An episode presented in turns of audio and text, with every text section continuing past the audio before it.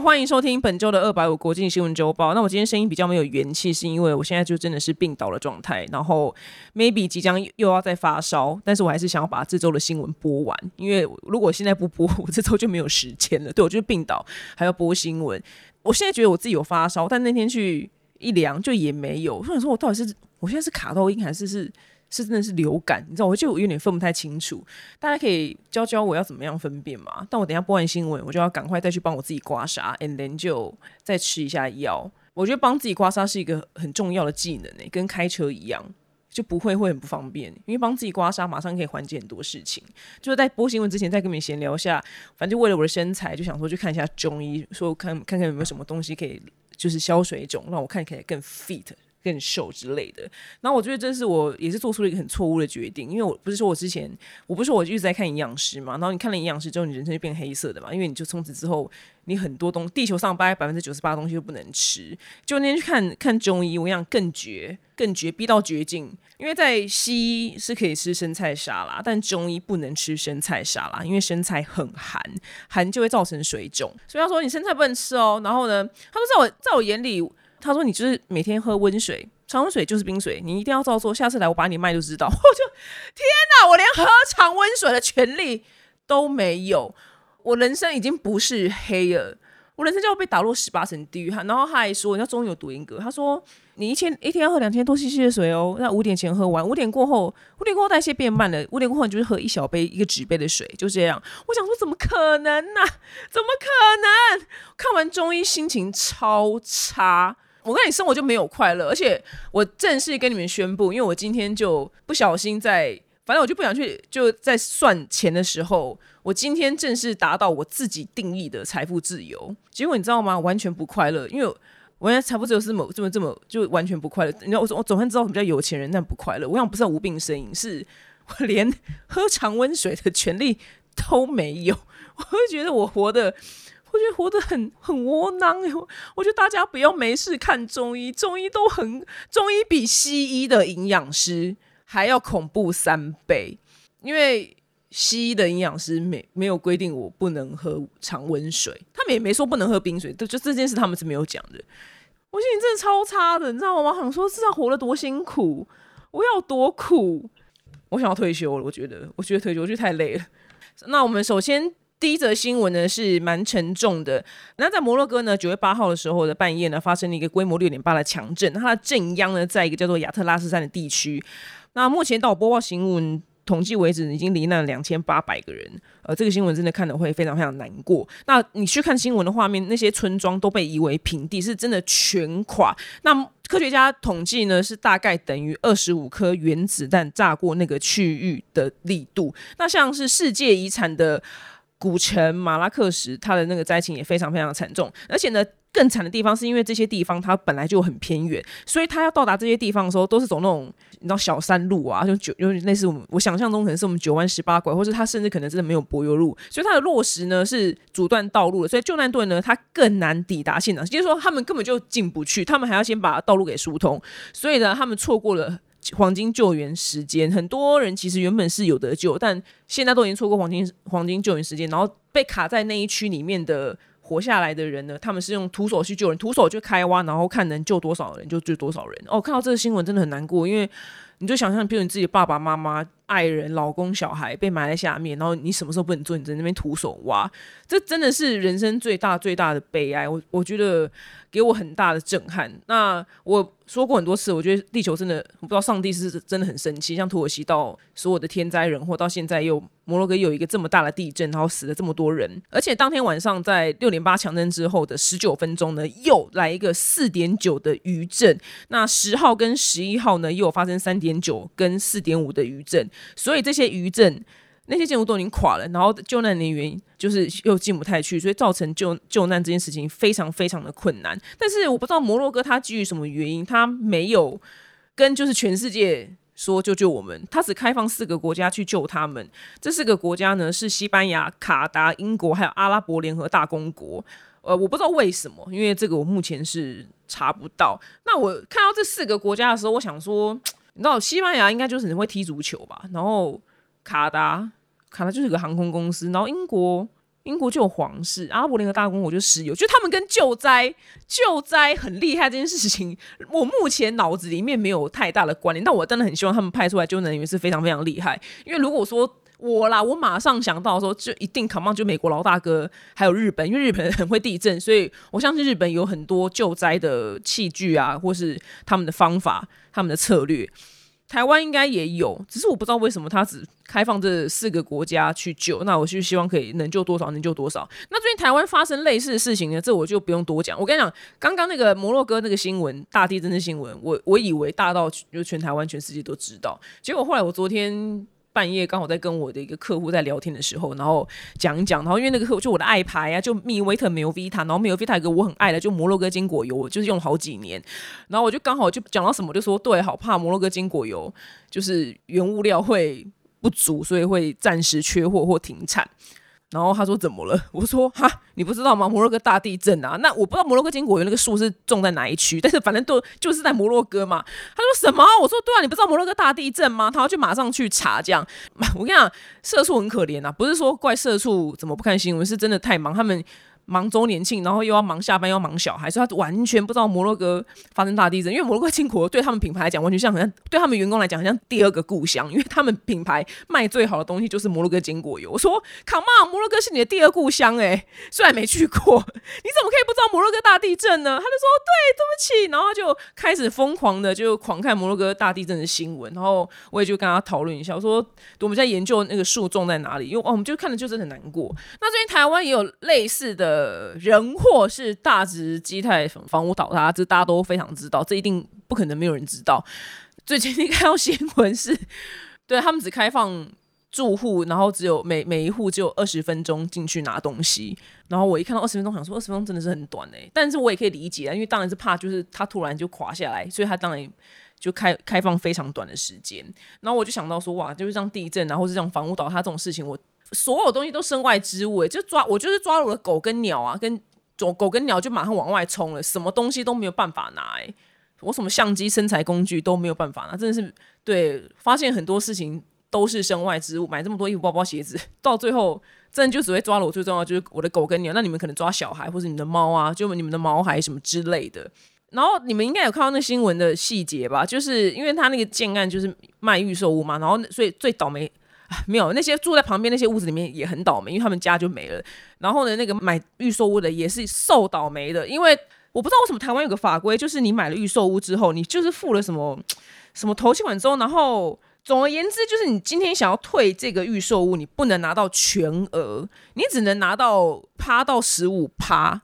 我不知道为什么，但是我一直看到这个新闻，所以那些那些人现在就是是怎样是只能跳河，是不是？因为搞不好很多人是。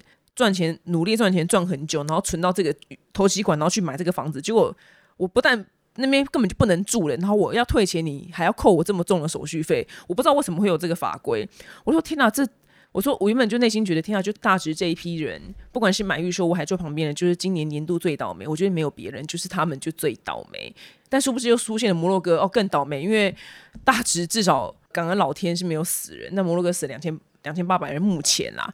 最近我最近我周遭朋友跟我抱怨任何事情，我都直接拿这两件事情来挡他们。干嘛？大直人家房子没了，人家预售屋，人家预售屋那个钱不知道拿不拿回来，现在是要跳跳楼中啊！旁边房价直接跌到跌到大便，跌到屎坑里面，他们才倒霉吧？我觉得你这还好。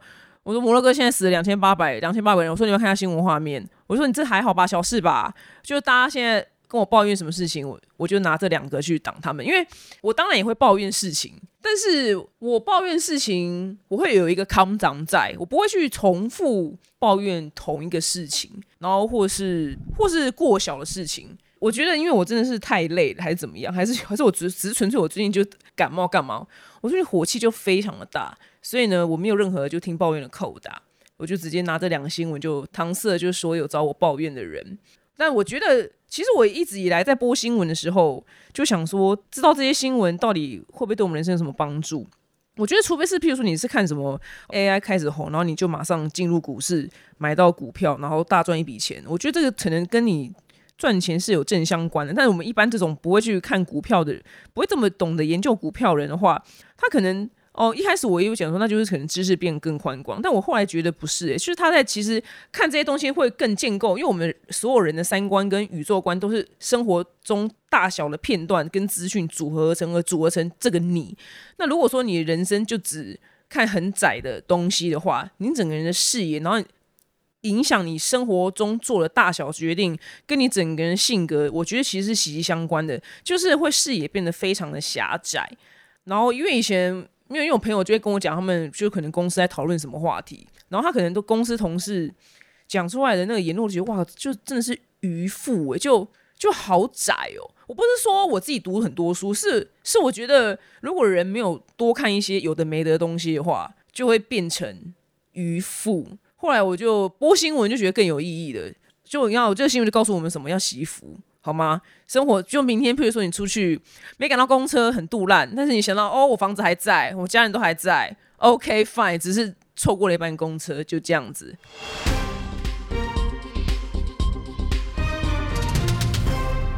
下一则新闻呢，我们又来到了就是日本杰尼斯的那个已故的社长前藤喜多川的丑闻，性丑闻。就我上礼拜有讲过，他已经挂了，但是他生前他就是一个恋童癖的 gay gay 这件事没有错，是他恋童癖很错，所以他运用他的社长这个身份去击奸了非常多男生的练习生，然后那些练习生当时很多都是没有成年的，那这件事情不知道为什么就现在被刨了出来，然后呢，吉尼斯事务所呢在九月七号的时候召开记者会。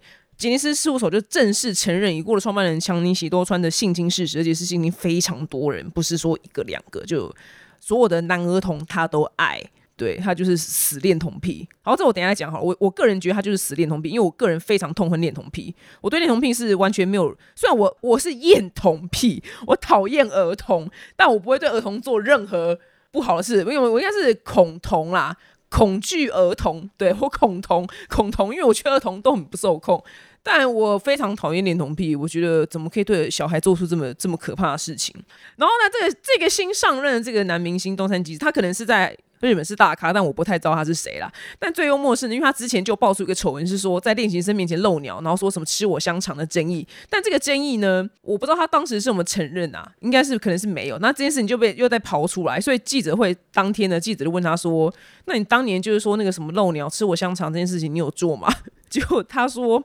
就算想了也记不起来，可能做了也可能没有。我想说这什么荒谬的回答，他真的很靠背，但是我觉得他回答的很好，我觉得他真的是，我觉得这是一个非常棒的公关教材，因为他回答是也不就很不对，然后他回答不对。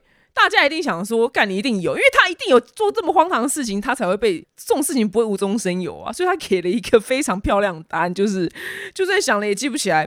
这是在非常多警察来办案的时候遇到难缠的智慧型犯案者，他们最常讲的是就是我记不得，我不知道，我记不得，我不知道，非常非常常听到了这个说辞，然后他居然用，我觉得很厉害。然后大家的男神木村拓哉呢，他前阵子就是发了文，就是挺强尼喜多川，然后被大家泡到。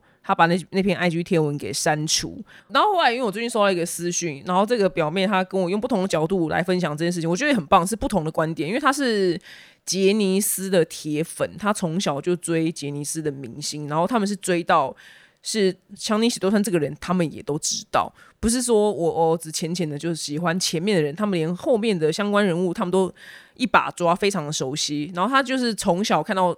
强尼喜多川把这些男生打造成大家爱戴的偶像，然后陪着大家度过很多美好的青春岁月。他觉得强尼喜多川是一个非常伟大的人，虽然他知道就是他的功劳不能去抵过他的罪过，可是不知道为什么，他说他没有办法对强尼喜多川生气，就是他知道强尼做了这么多变态的事情，他就觉得我骂强尼，他有点难过这样。呃，我觉得这是一个很好的声音，因为我没有追过杰尼斯，我只知道大概知道他们是谁很红 V 六这样。那我可以理解，就是强尼社长他打造出来的偶像团体陪你度过很棒的青春岁月。其实我我也可以理解，像这种很好的不同声音，我都很喜欢。我就很想哦，那可能真的他在别人的，就是他在粉丝的心中，可能真的地位非常的特殊，就是非常的崇高。哎，但是没关系啊，因为我觉得这些都无所谓，你知道吗？因为他就死啦，就很很不公平，因为他没有受到任何处罚，他就先死了。如果你还有对强尼喜多川有不同的看法，也可以就留言跟我讨论。但我最好奇的就是台面上那些最红的、最红的杰尼斯男明星，到底有没有被社长碰过？这也不知道，这无无从查证啊，只是很好奇而已。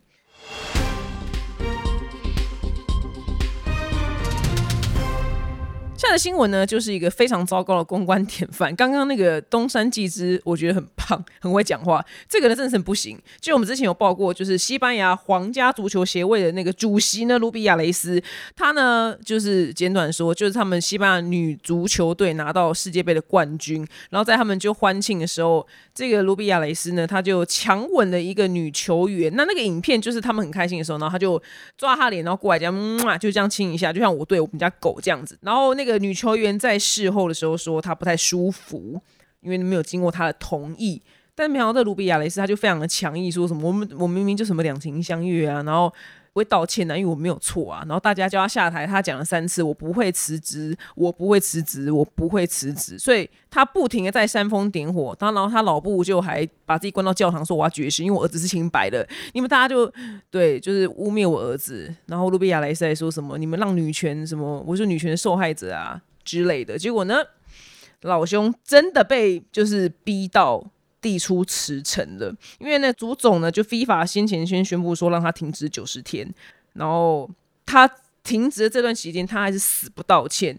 直到就是西班牙检方呢，就提出就性骚扰跟胁迫的形式呃申诉，罗比莱斯才被逼到就交出辞呈。我真觉得他是智障，真蠢猪。来，大家听众，我上次说过，他其实这件事原本真的蛮小，他就直接说对不起，我错，我当时就太嗨太高兴，我太开心，我的祖国西班牙拿到了世界杯足球赛，我们男男足没拿到，但我们女足却办到了，我一时之间忘了忘了要注意礼貌。而亲了他，我道歉，我真的非常抱歉。其实就就这样子，就这么简单。谁知道他老兄死不认错，搞到自己丢了饭碗，因为他是真的把大家都惹毛了。但是他就算辞职，也说哦，捍卫荣誉，捍卫我的清白，我对未来真相有信心。没有什么真相，那影片就这样啊，他就把他抓过来亲啊，就是那女生没有同意啊，就是他就突然把他抓过来亲，就嘴对嘴强吻，韩韩剧的方式，但是那只能存在在韩剧，在一般人的方式，就是该戏。对，目前总算看到他辞职，我觉得蛮爽的。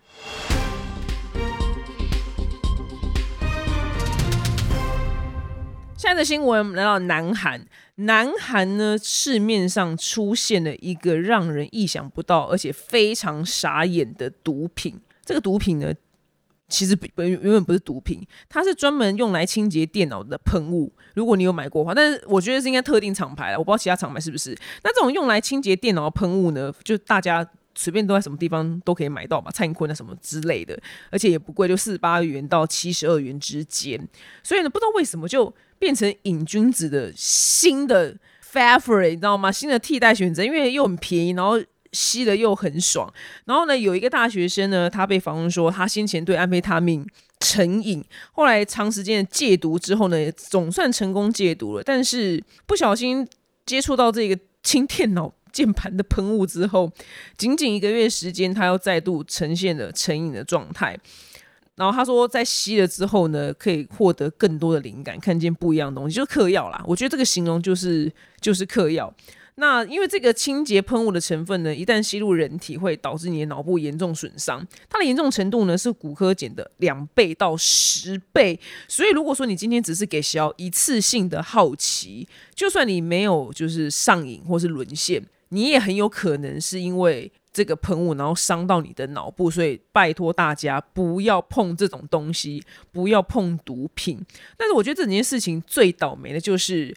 卖这个喷雾的厂商，因为现在各大超商什么通路都已经陆续停止贩售跟下架。我想说，关他们屁事啊！他们就要损失包多少钱呢？真的超倒霉的。我明明就只是买来清键盘，然后被你们拿去吸，然后搞得我搞得我赔一一屁股钱，因为这东西很可能就。目前是还没有被禁止贩售，但不无可能即将被禁止贩售。你说这场上有多么倒霉啊？对，那马上来，对对对，倒霉第三名，倒霉第三名，你知道吗？来又今年，对我今天收集了三个倒霉鬼了，这也是第三个倒霉鬼，损失不知道多少钱呢？那个铺货，因为我不知道韩国啊，但是你知道台湾在你很知道那些很知名的美妆药品店铺货，譬如说我今天。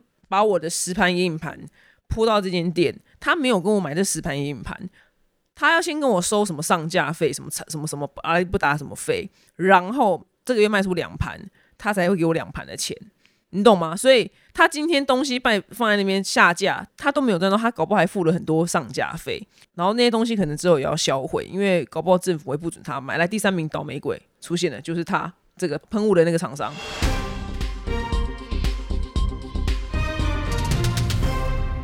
那下一则新闻呢？我们来到了美国。美国发生什么事情呢？像吉安先生就不管了。我们发现呢，就是华人最爱居住的加州。那加州呢，就 California，you know，那边就有很多台湾人，就很多 A、B、C 都住在那。他们回来都会说：“哦，我从 UCLA 回来的。”L 那个 L 会 L 到你知道脖子的后面。UCLA 对，那个就是那个加州。那搬离加州的人数呢，比二零一二年就是多了百分之八十，就搬走哦，搬。走，那从加州搬到德州的人呢，居然就是暴增。那很多人是从加州搬到德州，那是为什么呢？就叫做加德移民。其实最大的原因就是在加州买房子非常非常的贵，就难如登天。然后报道是说，有一对夫妻他们连续二十次都在最后一次竞标的时候被人家抢标。然后再来呢，就是加州什么东西都非常的贵，然后税金也很重。那再来呢是。共和党支持者呢，觉得他们在加州是永远没有出头念的时候啦，所以那边就是民主党的天下，对，但就大概是台湾的南部肯定是民进党这样子的意思啊，就那边的颜色就已经固定，也是不会被动的。那很多人在那边，很多可能不同不同颜色的不同颜色的民众啊，或是党派的，就是从业人员，他们就呃，他们是为了放稳才留在加州。那加州的房价的中位数是。德州的二点七倍。我以前一直很想要住在加州，因为加州台湾有直飞嘛。我就跟我男朋友说，如果要结婚的话，就是要不要住在加州？因为我觉得这样可以直飞，我不用转机，超爽的。他就跟我说不要，什么不可能，贵的要命什么的。然后我就觉得他在好笑。后来看到这新闻，觉得哦，这真的是对，真的是很贵，感觉是那个房价应该是比台北市还要再可怕哇。那呢，就是如果说你在德州呢买一间就整间的那个房子。其实很正常啦，就是在买整间房子，然后你在加州的 San Jose 那个地方，就是买一个小小的公寓。像最近我的一个朋友，她要搬去欧洲，她跟老公在那个国家就买了一个房子，就是有反正就就是透天的房子，超级可爱，就很像漫画的房子，就三角形的，台币也才一千万而已啊，就超级无敌大，而且超可爱，就每每一个角落都可以拍 IG 的 IG 的照片，超美的，一千万，修干贝西。超级，而且好像是五房吧，就是一个很荒唐的房房间数，所以我也可以理解啦。就加州的人为什么要搬去德州，因为就是像是我们台湾人的房价的心情。那这个新闻呢，有一段我觉得很有趣，就是另外一个就逃离加州的一个。戏骨的人，他说留在加州很痛苦。他说，因为戏骨的人只谈科技，他们其他一一概都没有兴趣，就什么都不能聊，就只能聊科技。哇，这么这么疯狂！因为我当初一直说放话说，因为戏骨很多男人嘛，然后如果单身女生有钱的话，就一定要去戏骨待一阵子，因为那边的男女比是九比一。是谁讲？嘟嘟面讲的吧？对，然后就九个男的，然后只有一个女的。想到，哇靠！到那边我们就你知道吗？母猪赛貂蝉的，我们恨着走，you know，所有男人都要抢我们。我在台湾没人要，所以我就叫大家去鼓励大家去 Silicon Valley。但现在想想，可能可能会有点难的原因，是因为如果他们就只聊一些很硬的科技的话，我可能 可能会有点聊不上来。就哇，居然有这么有趣的事情！但是搬到德州到底好不好呢？我觉得是见仁见智。因为德州的食物很，就是它不是有这么多移民的，所以你说什么要吃到一个中式啊、日式的东西。比较没有那么的容易，再是很多人说加州，呃，很多人说德州的食物都超级无敌粗犷，就超级无敌 huge 跟大，因为那边是中部牛仔呀，很庞大，吃很饱。德州人又都偏胖，所以是不是搬到德州就是好呢？也不一定。因为你可以看看德州妈妈，不要崩溃，对，她的房子就超级无敌大，她应该还住在德州吧？超大超漂亮的房子，感觉就是我们大家都可以负担的，因为我感觉不会太贵。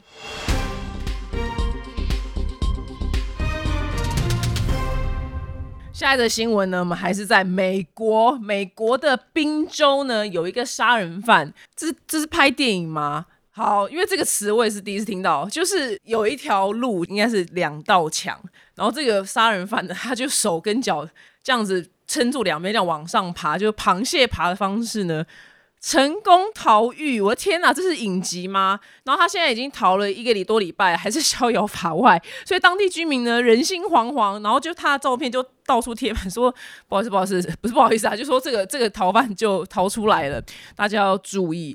那他呢，真的是手脚非常的利落，因为监控画面呢就显示，就我看那个画面，我觉得哇，他武功高强哎，那个我爬不上去，他就这样。螃蟹爬爬爬，撑着墙爬上去之后，爬到爬到监狱的屋顶，然后再突破很多的铁丝网跟栏杆，居然就这样成功逃狱，这人才啊，人才！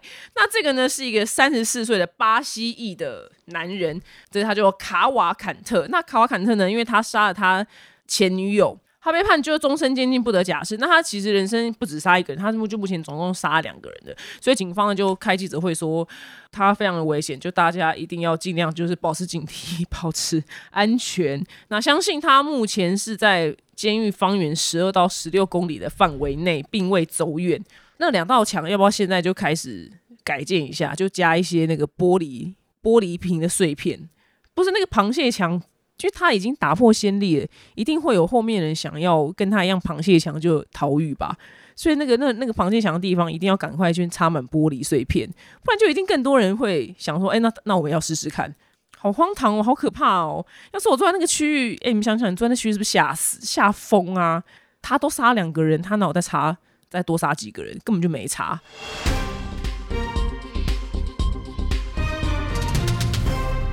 看的新闻呢，超级有趣，就是九月九号到九月十号呢是。二十大工业国集团 G 团体的峰会，然后在印度的首里新德里。那这这些这个 G 团体的细节呢，我本身是完全就是没有研究。我是觉得这件事情有趣的地方呢，是因为呃，为了要迎接就很多国的就是总统啊、首长，然后来到这个地方嘛，所以新德里他就做很多就预备工作，就像是那把就是城市打扫的干净啊，然后做一些小小建设啊。但居然呢，还有一件事情是要 把猴子赶走，因为印度有很多地方有很多猕猴，那这些数量非常多的猕猴呢，它常常会很危险，这可能会跳到马路中间啊，或是突然就穿越马路。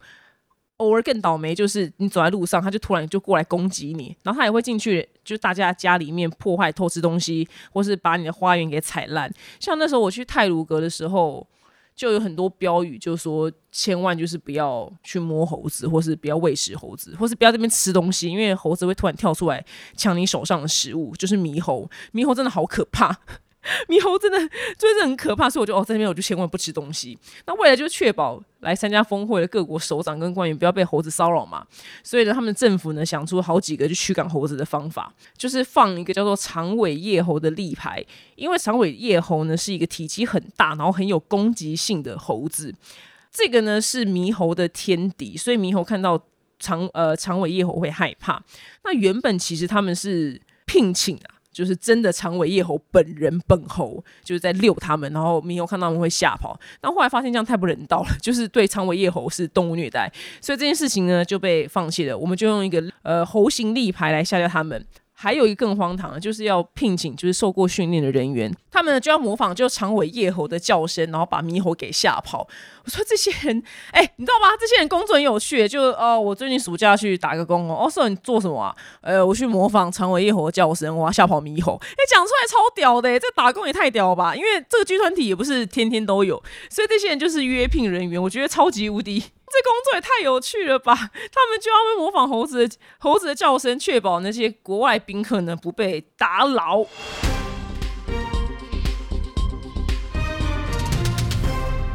好，下则新闻呢，我们来到了日本。日本的麦当劳呢，从今年的七月十九号呢，开始实施一个叫做地区价格制，就是不同的地区、不同的状况，然后我们的汉堡呢，都会卖不同的价钱。我觉得超级无敌特殊诶，然后最高的差价呢，可以高达就是九十日币。但实施一段时间之后呢，大部分的顾客都可以接受这样的改变，但是也有顾客说他，那我宁可去便宜一点的门市消费。那这样的原因是因为日日币贬值嘛，贬到不行，所以我们现在去以前小时候去日本觉得哇，什么东西都贵到爆炸，哎，现在觉得哎，好像比它便宜耶。哦，对了，我最近才刚订我北海道的住宿啊，什么之类的，我住北海道札幌的商务旅馆，我已经住第三次了吧。不是说超豪华，那就很干净、很简单。然后在市中心，我觉得超棒的，一个晚上才两千六台币。两千六台币在台湾台北应该住到鬼旅社吧？但是他那间就超级干净，就是。比较小的商务旅馆，然后日本的商务旅馆都很有水准，我觉得哦好喜欢哦，因为我只是去滑雪，所以我整天都在雪场，我我就没有追求说我一定要住在一个非常漂亮的大饭店什么之类。其实说穿我就是口而已啦，没有没不用讲那么多理由，我就口，我就觉得反正我时间待那么短，哇两千六我觉得超级无敌便宜耶。那两千六在台湾我觉得是很难住到一个好的地方，所以我们现在日币贬值嘛，然后它那个原物料上上涨，还有通货膨胀这些因素，所以日本麦当劳其实一直就很想要涨价。那它这样子分区。分区呢，就按照租金、劳力成本，可能跟消费者的口袋深度，然后分不同的等级，那分成四级，是特殊地区店、都心店、准都心店跟一般店。